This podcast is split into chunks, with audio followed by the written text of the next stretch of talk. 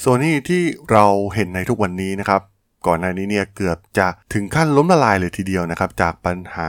คล้ายๆ กับบริษัทอิเล็กทรอนิกส์หลาย ๆ แห่งของประเทศญี่ปุ่นนะครับ ที่ประสบพบเจอกับการแข่งขัน โดยเฉพาะจากประเทศเกาหลีใต้นะครับ แบรนด์อย่าง LG หรือว่า Samsung เองนะครับ สามารถตีตลาดโลกได้ทำให้ตำแหน่งของบริษัทอิเล็กทรอนิกส์ของประเทศญี่ปุ่นเนี่ยถึงกับสั่นคลอนเลยทีเดียวนะครับ แต่ว่ามันมีชายคนหนึ่งนะครับ จากโซ n y ที่สามารถพลิกฟื้นธุรกิจของโซ n y ให้เปลี่ยนจากธุรกิจที่ใกล้จะล้มละลายนะครับกลับมาพลิกฟื้นเป็นกำไร และสร้างธุรกิจที่ยิ่งใหญ่อีกครั้งเหมือนในทุกวันนี้ เรื่องราวของชายคนนี้ชายที่มีชื่อว่าคาซูโอฮิราอิมีความน่าสนใจอย่างไรนะครับ ไปรับฟังกันได้เลยครับผม You are listening to Geek Forever podcast. Open your world with technology. This is Geek Monday.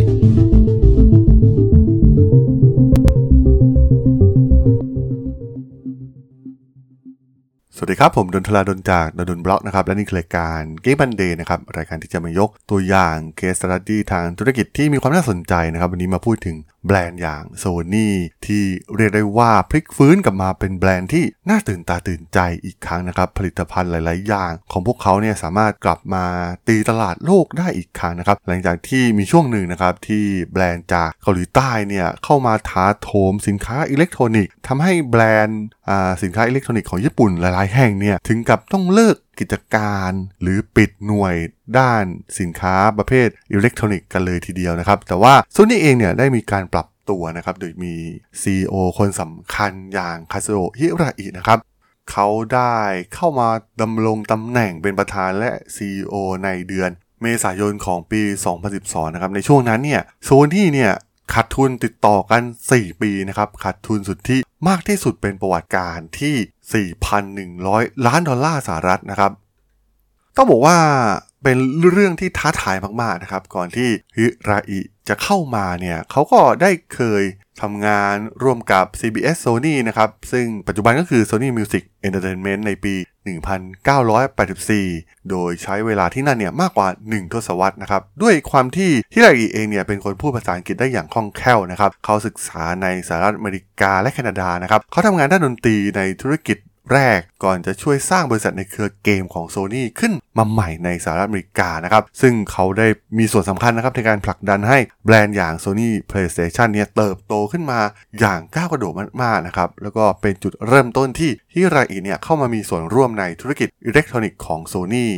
ซึ่งหลังจากที่ดูแลฝั่งผลิตภัณฑ์อย่าง Sony PlayStation นะครับ สุดท้ายเนี่ยเขาก็ได้ขึ้นมาเป็นรองประธานบริหารในปี 2011 ก่อนที่จะเลื่อนขึ้นสู่ตำแหน่งสูงสุดขององค์กรอย่างโซนี่ที่กำลังเจอกับวิกฤตหนักมากๆนะครับในช่วงนั้น สภาพโซนี่ในตอนนั้นเนี่ยเรียกได้ว่าขาดความมั่นใจเป็นอย่างมากนะครับทำอะไรผลิตภัณฑ์หลายๆอย่างมาเนี่ยก็แพ้แบรนด์จากเกาหลีไปซะหมดนะครับ ทั้งซัมซุงทั้ง LG เองเนี่ยสามารถสร้างผลิตภัณฑ์อิเล็กทรอนิกส์สุดล้ำออกมา แล้วก็มีนวัตกรรมที่เหนือกว่าโซนี่แถมราคายังถูกกว่าด้วยซ้ำนะครับทำให้ตอนนั้นเนี่ยองค์กรของโซนี่เนี่ย สั่นคลอนเป็นอย่างมาก เพราะว่าพวกเขาเป็นยักษ์ใหญ่ในด้านสินค้าอิเล็กทรอนิกส์มาอย่างยาวนานนะครับ แต่มันก็ยังมีแบรนด์อย่าง Sony PlayStation นั่นเองนะครับ ที่คอยประคองธุรกิจหลักของ Sony ไว้มันเป็นเรื่องของเจเนเรชันกลุ่มคนนะครับที่เติบโตมากับยุคอนาล็อกนะครับผลิตภัณฑ์หลายๆอย่างของ Sony เองเนี่ยก็เติบโตมาอย่างรุ่งเรืองมากๆนะครับอย่าง Walkman เอง หรือว่า โทรทัศน์รุ่นแรกๆ อย่างไตนีตอนเองที่โหแจ้งเกิดได้อย่างงดงามเนี่ยก็ถือว่าเป็นพนักงงานกลุ่มยุคแรกๆนะครับ ซึ่งพอมันมีการเปลี่ยนแปลงมาเป็นดิจิตอลใหม่ๆ เกิดขึ้นเนี่ย มันทำให้ไม่สามารถที่จะไปต่อกรกับแบรนด์อย่าง Samsung หรือ LG ได้นะครับ แน่นอนว่าฮิราอินะครับ หลังจากที่เข้ามารับตำแหน่ง CEO เนี่ยเขาก็ไม่พอใจนะครับ ถึงความตกต่ำของโซนี่เขาพยายามเรียนรู้ทำความเข้าใจโดยเฉพาะ พนักงานกลุ่มคนหนุ่มสาวที่เข้าร่วมโซนี่อย่างภาคภูมิใจนะครับ ซึ่งเมื่อทางฮิราอิเองเนี่ยได้เข้าไปพูดคุยกับพนักงานหนุ่มสาวเหล่านี้นะครับก็พบว่าเหล่าผู้บริหารคนเก่าๆนะครับ ที่เป็นคนที่ทำให้โซนี่ประสบความสำเร็จในยุคแรกๆเนี่ยไม่ฟังพวกเขาเลยนะครับ ทางฮิราอิเองเนี่ยก็เริ่มเข้ามาผ่าตัดองค์กรครั้งใหญ่นะครับ โดยเฉพาะการขายสำนักงานใหญ่ของ Sony ในสหรัฐอเมริกา ในเมืองนิวยอร์กนะครับ ซึ่งถือว่าเป็นอาคารที่ออกแบบได้อย่างมีเอกลักษณ์เป็นอย่างมากนะครับ ซึ่งพนักงานหลายคนเนี่ยก็คัดค้านโดยสิ้นเชิงนะครับในเรื่องการขายอาคาร เพราะว่าอาคารนี้นะครับมันสะท้อนให้เห็นถึงความสำเร็จของธุรกิจทีวีในสหรัฐอเมริกานะครับสำนักงานใหญ่เนี่ยตั้งในใจกลางแมนฮัตตันนะครับซึ่งมันแสดงถึงความสำเร็จดังกล่าวที่ มันเป็นอดีตไปเป็นที่เรียบร้อยแล้วนั่นเองฮิราอิเองเนี่ยได้เข้ามาประกาศปรับปรุงธุรกิจหลายๆอย่างนะครับ โดยเฉพาะการปฏิรูปขายธุรกิจอย่างเคมีแบตเตอรี่ รวมถึงคอมพิวเตอร์ส่วนบุคคลนะครับ และทำการปลดพนักงานไปกว่า 10,000ตำแหน่ง มันเป็นเรื่องของ แกลบของวัยด้วยนะครับ เพราะว่าเราพนักงานอาวุโสส่วนใหญ่เนี่ยก็เติบโตมาจากยุคอดีต ยุครุ่งเรืองของโซนี่นะครับ เพราะว่าตอนนั้นเนี่ยเขาก็เป็นคนหนุ่มสาวนั่นเองนะครับ มีพลังผลักดันเป็นอย่างมาก แต่ตอนนี้เนี่ยกลุ่มคนเหล่านี้เนี่ยกับไม่เชื่อฟังคนหนุ่มสาวรุ่นใหม่นะครับ ที่พวกเขาก็มีความทะเยอทะยาน เช่นเดียวกัน ในช่วง 6 ปีที่ฮิราอิดำรงตำแหน่งเนี่ย เขาก็ได้ตัดพนักงานไปเกือบ 30%นะครับของพนักงานทั้งหมด รวมถึงปิดกิจการต่างๆ มากมายนะครับ ซึ่งแน่นอนว่ามันมาพร้อมกับความเจ็บปวดนะครับที่ทางโซนี่เองเนี่ยต้องขายกิจการบางอย่าง อย่างเช่นไวโอแบรนด์ของคอมพิวเตอร์โน้ตบุ๊กนะครับชื่อดังมากๆ ในยุคแรกๆเนี่ยก็ถูกตัดขายทิ้งไป เขามองถึง DNA แรกเริ่มของโซนี่เองนะครับฮิราอิได้เข้าเยี่ยมชมโรงงานของโซนี่และศูนย์วิจัยและพัฒนาทั่วโลกนะครับ มันมีคำคำหนึ่งนะครับที่เป็นคำที่บ่งบอกถึงแบรนด์โซนี่ได้อย่างดีคำภาษาญี่ปุ่น ที่เรียกว่าคันโดนะครับ ซึ่งแปลว่าการเคลื่อนไหวอย่างลึกซึ้ง แน่นอนนะครับว่าฮิราอิเองเนี่ยก็ต้องการให้โซนี่เนี่ยกลับมาทำให้คันโดมันเกิดขึ้นได้อีกครั้ง ก็คือการสร้าง ผลิตภัณฑ์ต่างๆ ที่ทำให้ลูกค้าเนี่ยต้องร้องว้าวนะครับ เหมือนใน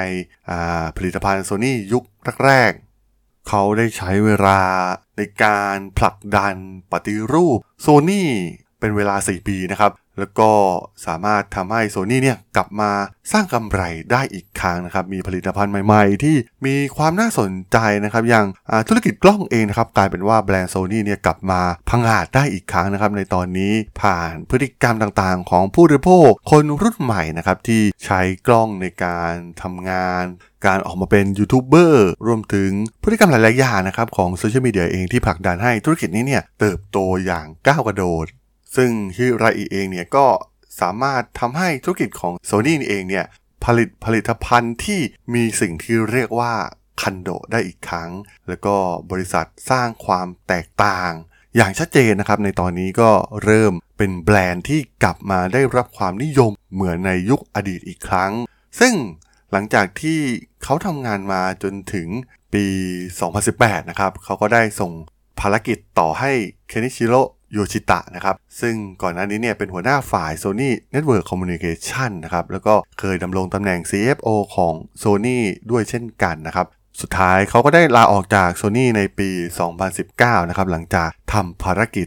ฟื้นฟูกิจการของ Sony ให้กลับมาเป็นแบรนด์ที่ทุกคนหลงรักอีกครั้งได้สำเร็จนั่นเองนะครับ ต้องบอกว่าเป็นอีกหนึ่งผู้บริหารที่ถือว่าน่าสนใจมากๆนะครับ ผู้บริหารที่เก่งจริงๆเนี่ยต้องเป็นผู้บริหารที่สามารถพลิกฟื้นกิจการต่างๆนะครับจาก สภาวะที่แบบย่ำแย่ให้กลับมา ยิ่งใหญ่ได้อีกครั้งนะครับ ถือว่าเป็นตัวอย่างผู้บริหารที่สุดยอดมากๆนะครับ เราจะเห็นผู้บริหารหลายคนนะครับ บางคนเนี่ยก็มาอยู่ในธุรกิจที่กำลังเจริญรุ่งเรืองนะครับ ซึ่งบางครั้งมันไม่ได้ใช้ความสามารถอะไรเลยนะครับ เพราะว่าเปลี่ยนผู้บริหารเป็นคนไหน มันก็กิจการมันเจริญรุ่งเรืองอยู่แล้วนะครับ เป็นขาขึ้นของกิจการนั้นๆ แต่ว่ากิจการที่ดิ่งลงเหว และสามารถกู้คืนกลับมาได้เนี่ยถือว่า ฮิราอิเองเนี่ยทำได้สุดยอดมากๆนะครับแล้วก็กลายเป็นผู้บริหารที่ได้รับการยอมรับทั่วโลกมาจวบจนถึงทุกวันนี้นั่นเองครับผมสำหรับเรื่องราวของโซนี่ในยุคของคาซิโอฮิราอิใน EP นี้เนี่ยผมก็ต้องขอจบไว้เพียงเท่านี้ก่อนนะครับสำหรับเพื่อนๆที่สนใจเรื่องราวทางธุรกิจเทคโนโลยีและวิทยาศาสตร์ใหม่ๆที่มีความน่าสนใจก็สามารถติดตามมาได้นะครับทางช่อง Geek Forever Podcast ตอนนี้ก็มีอยู่ในแพลตฟอร์มหลักๆ ทั้ง Podbean Apple Podcast Google Podcast Spotify YouTube แล้วก็จะมีการอัปโหลดลงแพลตฟอร์ม Blockdit ในทุกๆตอนอยู่แล้วด้วยนะครับ ถ้ายังไงก็ฝากกด Follow ฝากกด Subscribe กันด้วยนะครับ แล้วก็ยังมีช่องทางหนึ่งในส่วนของ Line add ที่ a d t r a d o n t h a r a d h o l สามารถแอดเข้ามาพูดคุยกันได้นะครับ ผมก็จะส่งสาระดีๆ พอดแคสต์ดีๆ ให้ท่านเป็นประจำอยู่แล้วด้วยนะครับ ถ้าอย่างไงก็ ฝากติดตามทางช่องทางต่างๆ กันด้วยนะครับสำหรับใน EP นี้เนี่ยผมต้องขอลากันไปก่อนนะครับ เจอกันใหม่ใน EP หน้านะครับผม สวัสดีครับ